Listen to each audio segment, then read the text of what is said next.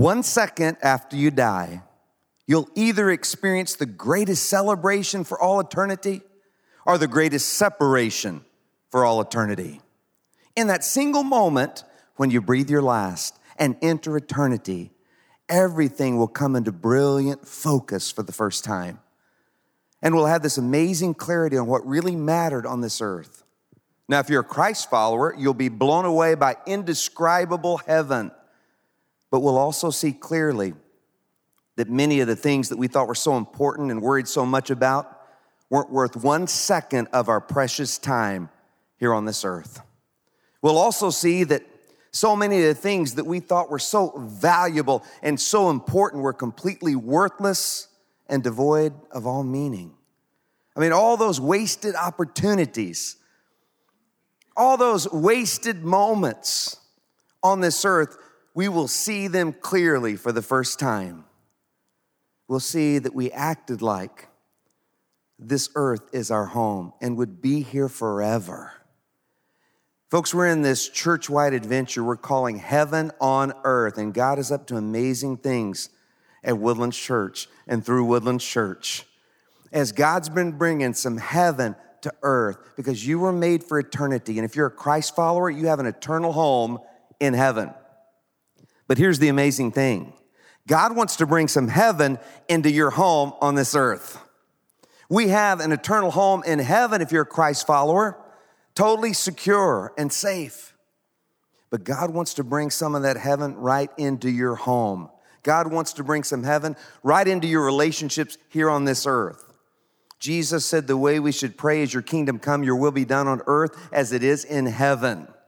And so in this adventure, we've been praying for some heaven to come to our nation and our neighborhoods. We've been praying for some heaven to come into our church home and the homes in our church. We've been praying for some heaven to come into our community, for some heaven to come down and bring healing and restoration in families and relationships because we live in a very broken world that's filled with broken homes and broken hearts. And what this world needs more than anything right now is some heaven to come to earth, some heaven to invade our homes. So, how do you build heavenly relationships when it feels like all hell is breaking loose in your home? I mean, sometimes relationships have to go through hell in order to find heaven.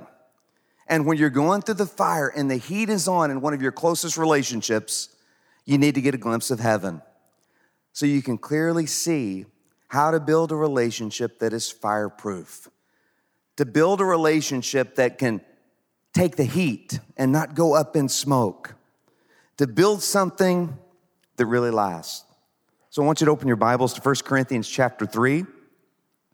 And here we get a glimpse of eternity and it clearly shows us how to build heavenly relationships on earth that won't go up in smoke. So, would you stand in honor of God's word, Woodlands Church, and just follow along with me? 1 Corinthians chapter 3, beginning with verse 11. For no one can lay any foundation other than the one already laid, which is Jesus Christ. If anyone builds on this foundation using gold, silver, costly stones, wood, hay, or straw, their work will be shown for what it is, because the day will bring it to light. It will be revealed with fire, and the fire will test the quality of each person's work. If what has been built survives, the builder will receive a reward. If it is burned up, the builder will suffer loss, but yet will be saved, even though only as one escaping through the flames. Dear God, I thank you for giving us this glimpse into eternity, which should wake us up and help us realize that our time on earth is so important. But Lord, we waste so much of our opportunities. So I pray today that you just give us some clarity. Lord, I know that one second after we die, we'll have total clarity, but I pray that you would give us some clarity right now so that we can do the things that are most important, so we can build relationships that bring some heaven into our homes. Lord, we need it desperately. I pray right now, Lord Jesus, that you would bring some heaven right into our church, that you'd bring some heaven right into the homes of everyone who are worshiping with us online right now, that you would bring some heaven right to Woodlands Church at Tascasita. You'd bring some heaven right in here in the woodlands right now because I know that you want to bring some restoration. Heaven is the total restoration place. And we just pray that you would bring some restoration in relationships, bring restoration in bodies, in emotions, in broken hearts. Bring restoration, Lord, from heaven right into this place in the next few moments. In Jesus' name I pray. Amen. You can be seated. Now, this passage is talking about the judgment day. Now, I want you to know that there are two judgments mentioned in the Bible. The first judgment is what is called the Great White Throne Judgment, and that's for everyone who rejects Christ on this earth. They will stand before the Great White Throne, and Jesus will sit upon the throne. And the scripture tells us that everything that they've ever done will be shown for all to see.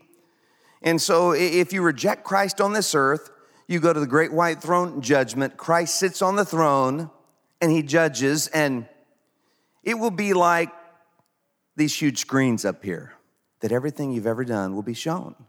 It will be the movie of your life, and some of the things shown will be good, and you'll be really excited about that. But it will show everything all the bad things, all your sinful actions, all your secret sins that no one else knew that you hid. All of your sinful motives will be laid bare, all of your sinful thoughts when I think of that, that sounds like a horror film to me. I don't know about you. Because you see, everyone who rejects Christ on this earth is saying, I don't really need the Son of God and his death on the cross to get to heaven. I'm okay. I don't need Christ's forgiveness. I can make it on my own. And the Bible says their own lives will condemn them. It'll just be evident for all to see that there's no way they deserve to be in perfect heaven because none of us are perfect and we've all sinned. Now, here's the good news if you've received Christ's forgiveness, you get to skip the great white throne judgment. Feels pretty good, doesn't it? So, no one's gonna see the whole movie of your life because Christ took your place. He was judged in your place so that you can skip that judgment.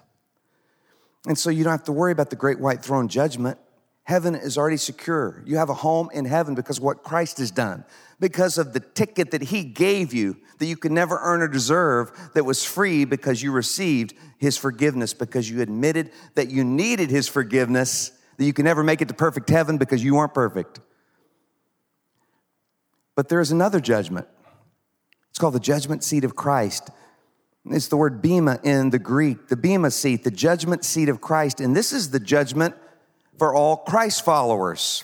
It's the judgment for all believers, not to see whether or not you get into heaven, but to see what rewards that you get in heaven. And it's all based on what we do here on this earth. Mm, because everything that you did on this earth, every moment of your time, every action, it's going to be tested with fire. Everything you've ever done, because every moment you're building something with your life, you're building something with your relationships. A lot of the things we build are pretty worthless. A lot of the things we build with our time aren't going to matter five years from now, much less 500 years from now in eternity. But it's those things that we do that are eternal, that are going to last. And the Bible says all the things that we do on this earth will be tested with fire, and everything that's not eternal will just go up in smoke everything we've done that is eternal will last. And so, if we study this passage, the judgment seat of Christ, it really gives us great insight. It gives us great clarity on what's most important and what we need to do to build heavenly relationships on earth. What we need to do in our lives to do something that's going to be eternal and can't go up in smoke. Now, if you have a close relationship and you're going through the fire in that relationship right now, and the heat is on and it's really hard for you to see anything good coming out of it, just know that God uses the fire as a refiner's fire. It's a refiner's fire that's building your character and has the potential to take that relationship to a deeper level if you'll do some things that will be eternal. But if you do the things that are temporary, the relationship could go up in flames. Now, there are three fires that every relationship is sure to face. And these fires, of course, Satan wants to use them. The enemy wants to use them in a marriage relationship or a close relationship, a friendship, a family, a home, to try to burn down the home. But God wants to use those same fires to refine your relationship. And so that in the marriage relationship, all the impurities are burned away, and all that's left is the gold, that which is eternal. All, that's left is the gold, which is, which is so reflective that you see Jesus in the marriage and it reflects Christ's love to the world. That's what God wants. First is the fire of culture. We live in a culture that's become a pressure cooker for families and close relationships. Our me first culture says everything in a relationship should come easy. If it's a relationship that you should be in, everything should be easy, everything should be smooth sailing, almost magical.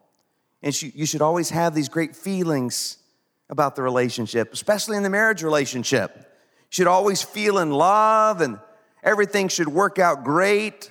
Nothing should be difficult, and nothing could be further from the truth of that. Because close relationships take a lot of hard work, and they're not based on feelings that come and go. They're not based on, am I getting my needs met right now?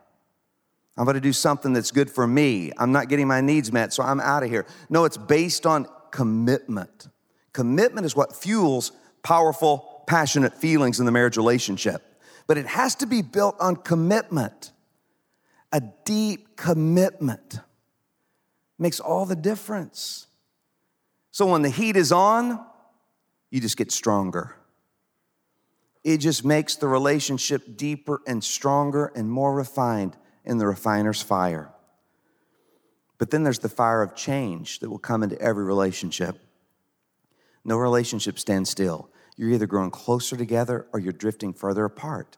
In every one of your closest relationships right now, they're either getting closer or drifting further apart. If you're not doing anything intentional to get closer together, they're definitely drifting further apart right now. And some of you have allowed a close relationship to drift and drift and drift and drift until it's almost non existent.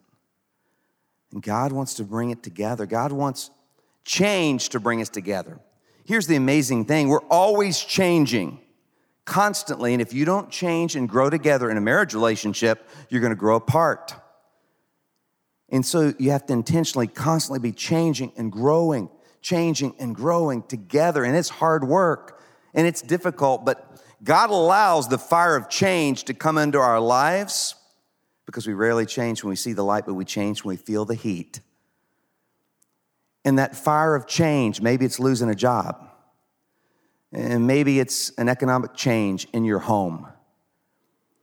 Whatever the change may be, God will allow change to come into our lives, this fire of change, so that we'll change and we'll turn to Him.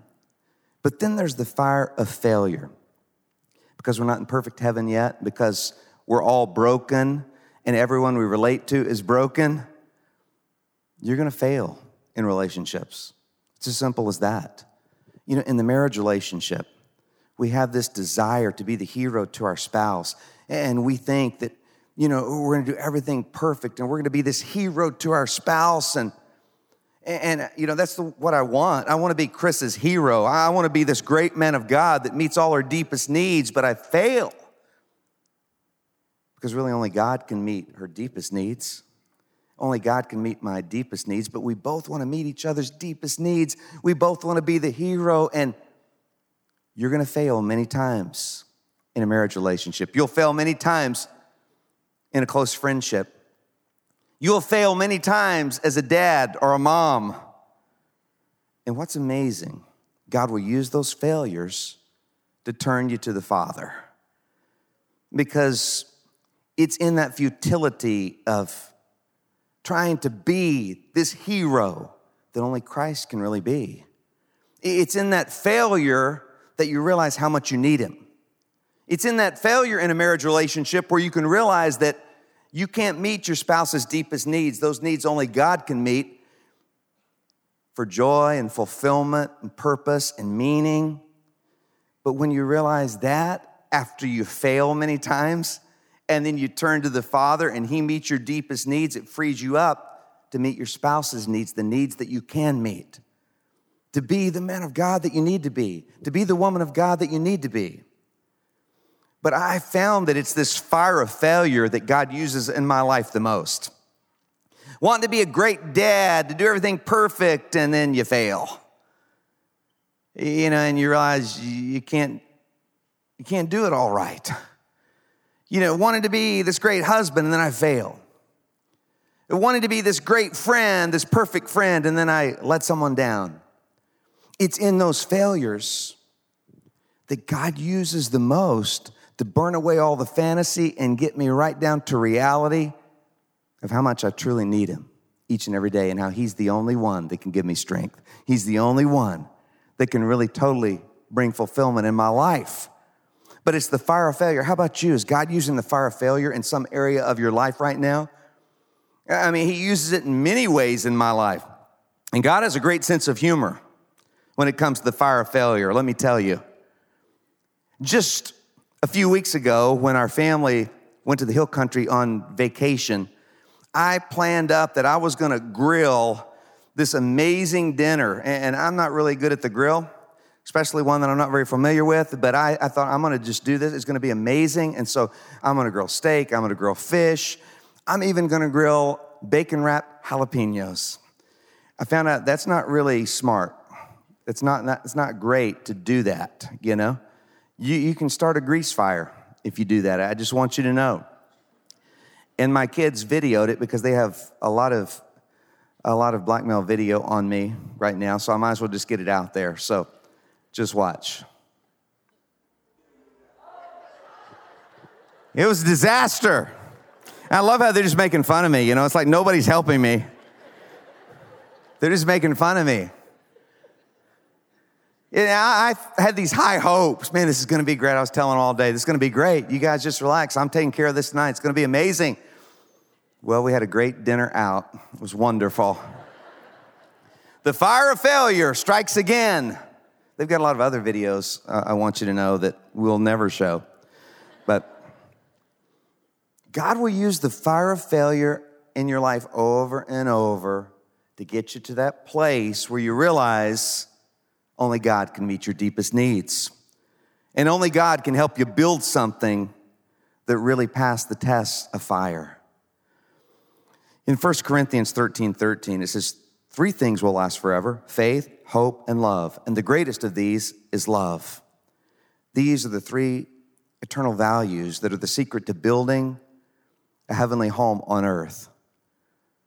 A home that has some heaven in it. You've got to build your home with these three eternal values. First, build your home on faith. In 1 Corinthians 3:11 it says, "For no one can lay any foundation other than the one we already have, Jesus Christ." For a relationship to last, you've got to build it on the foundation of Jesus Christ. There's no other foundation that is solid enough to build a family on. When the earthquakes of life hit, if you don't have a solid foundation in Christ, if He's not the center of your life and your family, the foundation will crumble. I don't care what you build your life on, your family on, your home on, it's gonna crumble without Christ as the foundation. The only way to turn a house into a home is to build it on the foundation of Jesus Christ. When heiress Christina Onassis tragically died at 38 years of age, she was wealthy beyond imagination. But yet, she was bankrupt in relationships, and most of her problems stem from a poverty of relationships because of the home that she grew up in. In fact, her stepsister, Henrietta Gelber, said she had houses all over the world, but she never really had a home. And you can build houses all over the world and never really have a home if you don't have the foundation of Jesus Christ. You need a power that is greater than you because human love runs out. You need the foundation of Christ because without Christ, eventually your foundation is going to crumble because you will build your home on something. What are you building it on right now? What are you building it on? Build it on Jesus Christ because when the heat is on, He'll hold you together. And when the flames come up, you'll find that that house is fireproof when Christ is first. In Matthew 6 33, it says, Instead, be concerned above everything else with the kingdom of God and what He requires of you, and He will provide you with all these other things. Whenever my priorities get out of line, I go back to this promise. Jesus promised that if I will seek His kingdom first, and pray for his kingdom to come in my life. His kingdom is wherever Christ rules and reigns. If I'll let him be first place in my life, then all the other priorities will fall into place. I can't get 50, 60, 70 priorities in line, but I can do one thing. I can put Christ first in the practical areas of my life, and then he begins to put everything else in order. Everything else starts falling into place when I put him first. You see, faith in Christ is so important in your family. But your kids know what's really most important. It's not what you say, it's your actions that show if Christ is first or not in your life. And you can say Christ is first in my family, but all that matters is do your actions show that He's first and faith is first, or does everything else take precedent over worship? Does everything else take precedent over spending time with God? Does everything else, do you spend money on everything else, but you don't give back to God? Your kids will notice that because you can't fool kids as they grow up. They'll see whether or not Christ is really first in your life. And so let me give you just a, a real simple but practical way to put God first and I put in an acrostic of the word first. F stands for finances. We'll hit the hardest one first. You put God first in your finances. So we don't put God first in the areas that are most important to us, and finances are important to us, then God's not really first place in our lives. So we got to put Him first. To really put God first and let Him take care of the rest, I've got to put Him first in my finances. To give back that first 10%, like Scripture tells us, to tithe, to put Him first in our finances so He can take care of the rest. Why do we do that? because God commands us to. It's really all His anyway, but we do that because He commands us to. And then He promises us if we do that, then He'll meet our needs. You can't outgive God. And you, you put Him first. And your kids see that. I really encourage you, those of you who are parents, to let your children see your giving, to let them see you writing out that check or going online and giving and, and talk to them about why you give and why it's important. Your kids need to see that faith in Christ comes first before anyone else gets paid. God is given his portion first. And then I is interest. You know, if you don't have any interest that relate to spiritual things, if you don't have any interest to serve in the church or to make a difference in the lives of someone else, if you don't have any interest in meeting other people's needs, if you don't have any interest in the kingdom of God and what He's concerned about, that's people, then how's He going to bless your interests? And then rest. That's really worship, to give God a day of rest.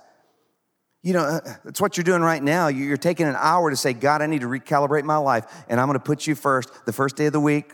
Come Saturday night, doesn't really matter but you're going to put God first so He can bless the rest of your week. And you're going to rest. You're not going to do some of the things you normally do during the week because you're going to take that day off and you're going to focus on the Lord. You're going to have recreation with your family. You're going to rest. And then S the struggles. Might surprise you, but God wants us to put Him first when we're struggling, when we fail, to turn to Him in times of trouble instead of turning away from Him when things get tough. When we turn to Him in trouble, we put God first. And then T stands for time. Put Him first in your time. Give Him the first 10 minutes of your morning before you go off into your day, spending time in His Word. Just give Him your schedule and go, God, you know, I got to get a lot of things done today, so I need your help. Help me get my priorities in line. I want to put you first in my time. Help me do things today that have eternal value, that really make a difference. Put God first. you don't get anything else I say today, get these things down, and it will change everything in your home. Then the second thing is build your relationships on hope. You know, we build our families and relationships on the foundation of faith, but we have to use the building material of hope. In Romans 5 5, it says, This hope does not disappoint us, for God has poured out his love into our hearts by means of the Holy Spirit, who is God's gift to us. This hope does not disappoint us. Now, the biblical word for hope has a very different meaning than the way we use hope in our modern English today. The way we use hope is sort of like it's a gamble, like I really want something to happen, but it's probably not going to happen, or maybe it's 50 50. You know, I, hope it rains today, or I hope it doesn't rain on this picnic, or I hope the Texans make the playoffs, but I know they're not, you know? But sure, I hope they do. I hope they either make the playoffs or they lose every game so they can have a really high draft choice. But, uh, you know, we, I hope, saying, you know, that'd be great, but it's probably not going to happen. But the biblical word for hope means a future certainty. That's why it says we have our hope in heaven. It's not here yet, but it's a certainty. And that's the way we build strong relationships with hope. Relationships have to be built on the foundation of faith, but you have to use the framework of hope. You have to be able to have hope to see what the relationship can be, not what it is right now, especially when you're going through pain and difficulty, when the heat is on, not to see what it is right now, but what it can be. And that hope only comes from God. The only way you walk through hell is to have the hope of God, and the hope of God will see you through anything because He will give you a hope of what He can do in that relationship. In the middle of the fire, when the heat is on, you better have hope. And that only comes from the God of hope. In 1 Corinthians 3:12 it says anyone who builds on that foundation may use a variety of materials, gold, silver, jewels, wood, hay or straw, but on the judgment day fire will reveal what kind of work each builder has done. The fire will show if a person's work has any value. So every day, every moment of your life, you're building. You're using building materials. Some are temporary, they're worthless, and some are eternal. And for your work to have eternal value, you've got to build with eternal values faith, hope, and love. See, in our marriage, Chris and I have this vision of hope for our marriage. No matter what we're going through right here at this moment, we have this vision of hope, and we call it love at last sight. That the last time we see each other on this earth, we want to be more in love than we've ever been. There are some days where that hope, you know, we wonder, is that ever going to happen? Is that, is that what's happening? Are we going to stay the same? Are we going to fall out of love? What's, what's happening? But that's our hope, and we hold on to that, and we grow more in love each and every day, more in love each and every day. That, that's our goal. So the last time we see each other on this earth, we have love at last sight. We're more in love than ever before. It's not love at first sight, which is usually just infatuation. It's love at last sight. And I know some of you are going, Kerry, you don't understand. I mean, we don't have love at last sight. We have don't let the door hit you on the way out last sight. It's not and that's okay because it's not about right now. It's about the hope of what God can do in a hopeless situation. It's about the hope of heaven coming into your relationship. And you've got to have that hope in order to make it through the fire. We wrote a book called Love at Last Sight several years ago. And um, Chris and I, when we write books, we write 50%, 50%. You know, we, we work together and it's a lot harder to work together, but everything we do together is so much better because we have different personalities and working together, you know, with our different gifts and personalities can be difficult, but but that's what makes everything so much better when we work together on things. And so we worked together on this book. It was 50%, 50%, but all the parts that have changed your life, she wrote. I'll just admit that to you right now. All the best parts she wrote. And so just the other day, I got the book out and I started reading it again. It just reminded me of all the things that are so important. Things that I was doing that were making a difference, things that I haven't done very well lately that I need to get back to doing. And I was like, that's a really, this is a really good book, you know? And, and I was reading the parts that Chris wrote, of course. And on the last page of Love at Last Sight, Chris wrote these words, and they just grabbed my heart. She said, Our last sight on earth will intersect with our first sight of heaven. That's the moment I'm waiting for. The Apostle Paul describes it this way Now we see but a poor reflection as in a mirror. Then we shall see face to face. Now I know in part, then I shall know fully, even as I am fully known. Did you catch that? We were created to be fully known. That explains why every person on the planet aches to be completely understood, accepted, and loved. It's what we were made for. Because we live in an imperfect and broken world, there will be times in our relationships when it's hard to see what God is up to. There are seasons when it's difficult to see that God is making something beautiful out of the brokenness. That's because here on earth, we see a poor reflection of what real love is. One day, however, we will see love clearly and fully because we shall see face to face. When we finally look into the face of the one who created us and gave his life for us, we will see reflected in his eyes love at last sight. The highest goal we can have this side of heaven is to love like Christ and continue to do whatever it takes to live a life of love. If you do, your last sight on earth is sure to be your best, and your first sight of heaven, there will be no words, for no eye has seen, no ear has heard, no mind has conceived what God has prepared for those who love Him. That's what God wants for us. And for some of you right now, you just can't see that because you're going through the fire. Some of you I'm talking to right now, you're in the middle of the fire and the flames and the pain cloud your view. You're just seeing but a poor reflection. But ask God to give you some hope.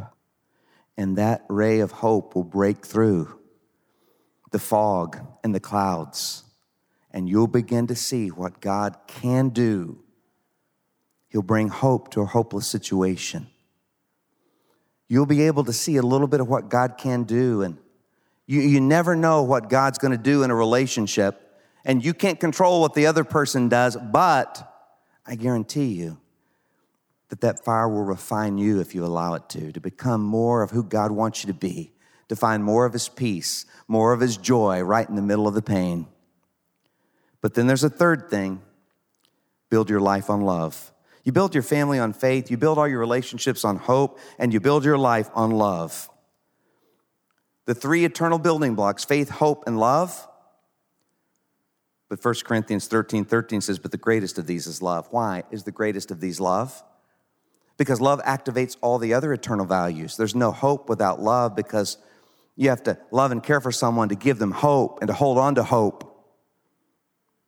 Mm, there's no faith without love because you have to love someone enough, care enough to put faith into their life and to share your faith with them.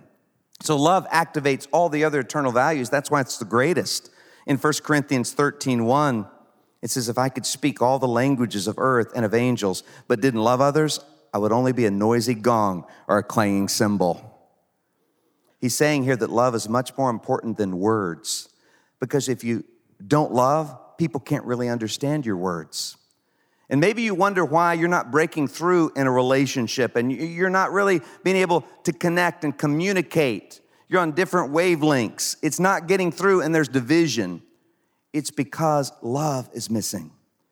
Loving actions are missing because without love, people can't really understand what we're trying to say.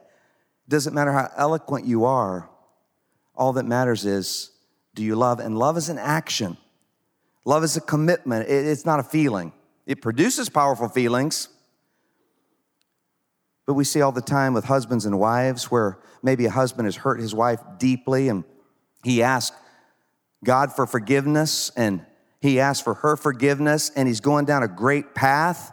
He, he's doing everything right, but she's not responding. And he says, I just don't get it. I've asked for forgiveness and it's just not working because she's waiting to see if your words are going to be meaningful or meaningless because loving actions are so much more important than words. She's waiting for the actions, and that takes time to build trust to see if those words are real because words are meaningless without love. And love is an action and a commitment that produces feelings.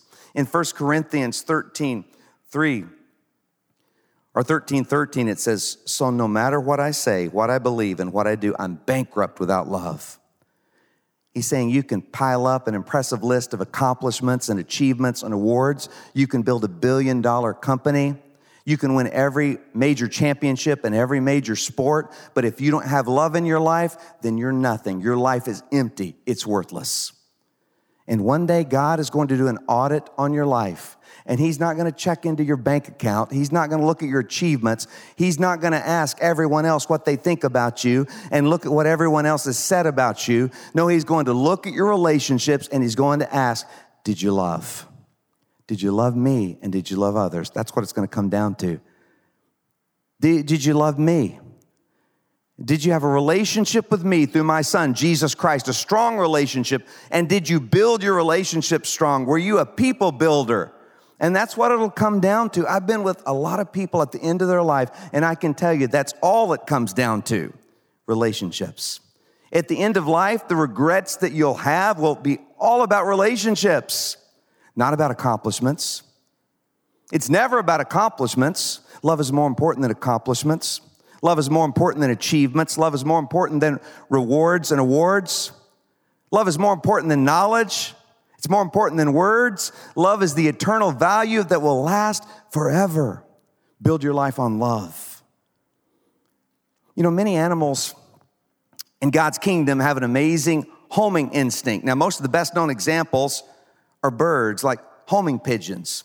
But I did some research this week and I found out that puffins, those strange birds that the cereal's named after, is pretty good cereal, by the way. Puffins have the best homing instincts. They did a test recently with a puffin. They took a puffin and, and transported it in a closed container 3,400 miles from its home, and it returned to its nest in 12 and a half days. When the female loggerhead sea turtle uh, emerge from their shells, they imprint on the unique magnetic field signature of the beach on which they hatched, so that years later they navigate their way back as adults to lay eggs of their own. Salmon, you know, salmon have such a strong homing instinct that they travel hundreds of miles upstream to make it back to their spawning stream. And probably the most amazing to me is the monarch butterfly. They travel up to 100 miles a day on their 3,000 mile migration south to Mexico every fall that's getting ready to start. Now, the monarch will feed, fly, and reproduce throughout the US and southern Canada for several generations. It's the fourth generation of monarch butterflies that will migrate south to Mexico. So, the butterflies that travel back home those 3,000 miles in the fall have never been to their home. Explain that. You see, God has placed within the hearts and the minds of so many of his creation a homing instinct. And it's no wonder because we too have a homing instinct. There's something in our hearts that says we're not home yet. We're like the monarch butterfly. We're on a journey home, but we've never been to that home yet, but yet we know that's home. This isn't, we're just passing through. I want you to look with me at Second Corinthians. Second Corinthians chapter 5, verse 1. We know that if the life we live here on earth is ever taken down like a tent, we still have a building from God. It's an eternal house in heaven that isn't made by human hands. In our present tent like existence, we sigh since we long to put on the house we will have in heaven. You know, we can bring some heaven into our homes, and God's gonna do that in a miracle kind of way over the next few weeks, but our true home is in heaven. Don't ever forget your true home is in heaven. And that's why everything on this earth that is great and wonderful, uh, there's always an ache to it. There's always some pain to it because we, we realize that those things don't last, but there is a lasting place, heaven, and we can build with lasting values so that we can build something in our relationships that will last the test of time and for all eternity. But don't ever forget your real home's in heaven. In the Chronicles of Narnia series, in the last book, on the last page, C.S. Lewis wraps it up by giving us a glimpse into that place that we know is there, but we've never been to. He gives us a glimpse into the home we've never been to yet and the joy that we'll experience at our homecoming. He says, The things that began to happen after that were so great and beautiful that I cannot write them. And for us, this is the end of all the stories. And we can most truly say that they all lived happily ever after. But for them, it was only the beginning of the real story. All their life in this world had only been the cover and the title page. Now, at last, they were beginning chapter one of the great story, which no one on earth has read, which goes on forever, in which every chapter is better than the one before. We have our hope in heaven. No matter what you're going through right now, if you're a Christ follower, you have your hope in heaven. And one day we will have a homecoming in heaven. We will have that homecoming. And I want us to celebrate that homecoming because I'm praying for God to give us just a little glimpse of heaven. And as He gives us a glimpse of heaven, that gives us more encouragement to pray for some heaven to come to earth, right down into our homes, right down to where we live, into our workplaces, into our neighborhoods. Let's stand together at Woodland Church. And would you just sing this new song that that I believe is going to give you a glimpse into homecoming. And the reason why you feel like you never totally fit in, the reason why you feel like you never have total fulfillment is because you're not home yet.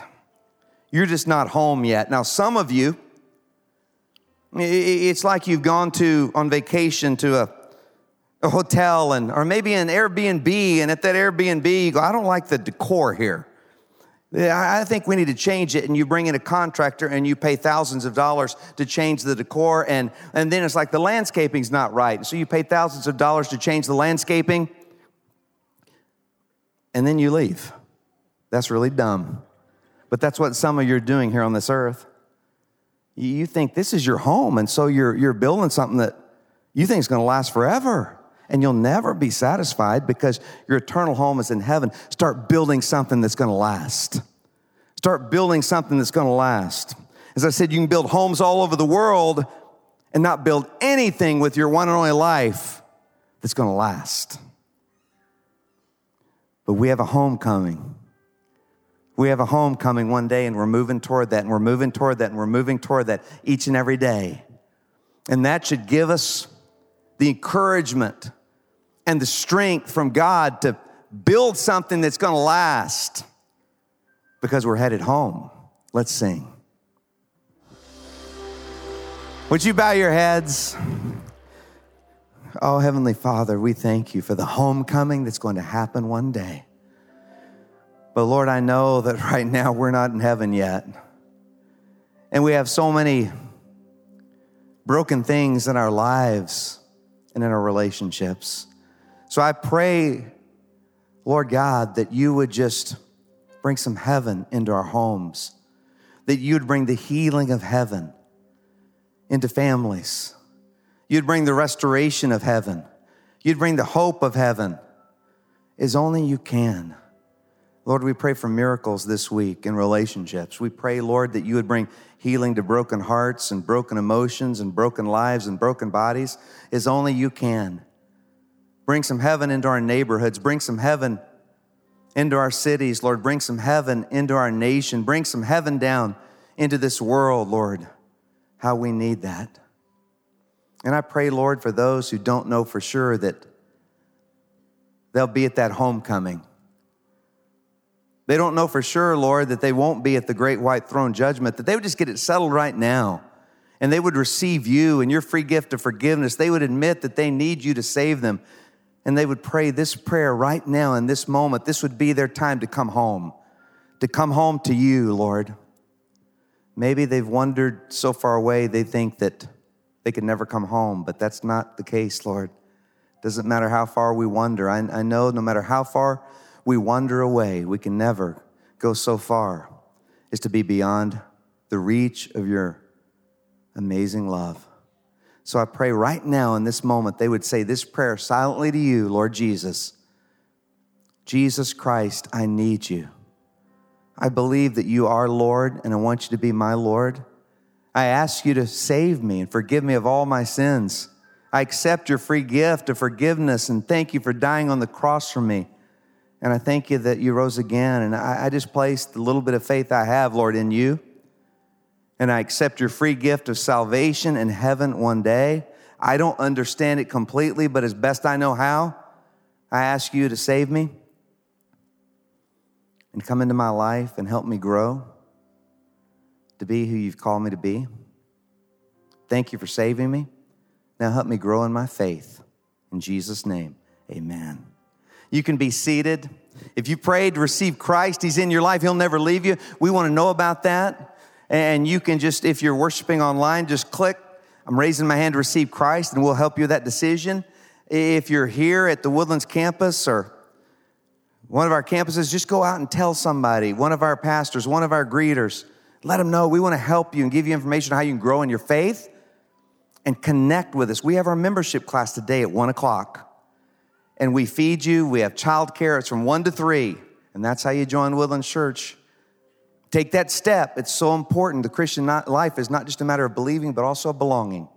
Well, now we're at the part of our service where we give back to God. And you see, we worship through our songs, we worship through our teaching, we worship through our giving. Giving's part of worship. You know, that's why it's great to give to charity, but that's not tithing. That's not spiritual giving because you do that at worship. You give in worship. That's, that's what it's all about. And so our ushers are going to come right now to take our offering. You can give in many different ways. You can give. If you're worshiping right now with us at home, go to wc.org slash give and get set up to give. Or you can take out your smartphone right here, right now, and text the word give WC, one word, to 77977. Or you can mail in your gift. You can give stocks, assets, it doesn't matter as long as you give. Put God first. God's doing amazing things in the middle of a pandemic. God's doing amazing things in the middle of chaos in our world today. God is doing amazing things because God is still in control. And when our hearts align with the heart of Jesus to preach the gospel of hope to this hurting world, to raise up the poor and powerless, and to raise up the next generation to change the world. God blesses that. And that's what we're doing. There are over 100 ministries and missions. And I praise God for you. And let's give because we love God and we love what He's doing through the ministries of our church. And I want you to know, Woodland Church, I really sense a move of God in a powerful way. God is moving at Woodland Church. There's so many amazing things that are happening that can only be explained by God, miracles in lives. We're stretching and stepping out in faith more than ever and God keeps working and changing lives. And I want us to stand right now because if there's an area of your life right now that you feel has died, maybe your hope has died in some area or relationship, maybe you feel like a dream has died. If there's some area of your life that you feel like can't be resurrected, I want you to sing this song, even if you can't see it right now sing this song because God can raise dead bones back to life. And God is doing resurrection at Woodland Church. He's resurrecting hopes and dreams and faith. And, and this week, I want you to open your eyes, your spiritual eyes wide, because God's got something for you this week. And if you'll open your eyes, it could be that He wants you to be Jesus to somebody. He's going to open up an opportunity for you to share your faith or to invite someone to church or, or just to be the love of Christ to someone who needs you. As we're doing all these acts of kindness and and all the ministry through our life groups. I hope you're in a life group, but it's amazing what God's doing through this heaven on earth adventure. And as we conclude it in October, we're going to have a serve weekend where we're going to feed 80,000 meals. We're going to break early from worship service. And uh, we want what happens inside this building to change what's going on outside the building. And we're going to do all these amazing acts of service. We want to touch hundreds of thousands of people on that weekend with the love of Jesus Christ. And we've got so many things planned you'll be hearing about to make a difference. But God says you don't have to wait. just join one of the ministries or this week, open your eyes. Open your eyes to see what God has for you. Because when you begin to meet the needs of someone else, God meets your needs. Get ready. Because I can hear those dry bones rattling.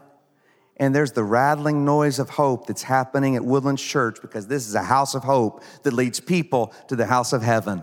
And you bring that hope wherever you go this week, and you open your eyes wide, and you listen for the rattling noise of hope from Jesus Christ that's rising up in your heart and in your life. He's bringing hope. He's raising up the things that are dead.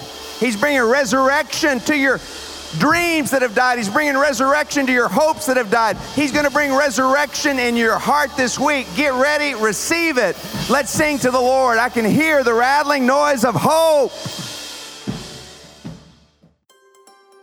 Hey, church. Thanks for listening to the Woodlands Church with Kerry Shook podcast. By listening, we hope that you're encouraged wherever you are. If you haven't already, we'd love for you to subscribe to our podcast so that you can get the latest messages each week. For more information on Woodlands Church, check out the description for a link to our website and how to connect with us. We hope you have a great week.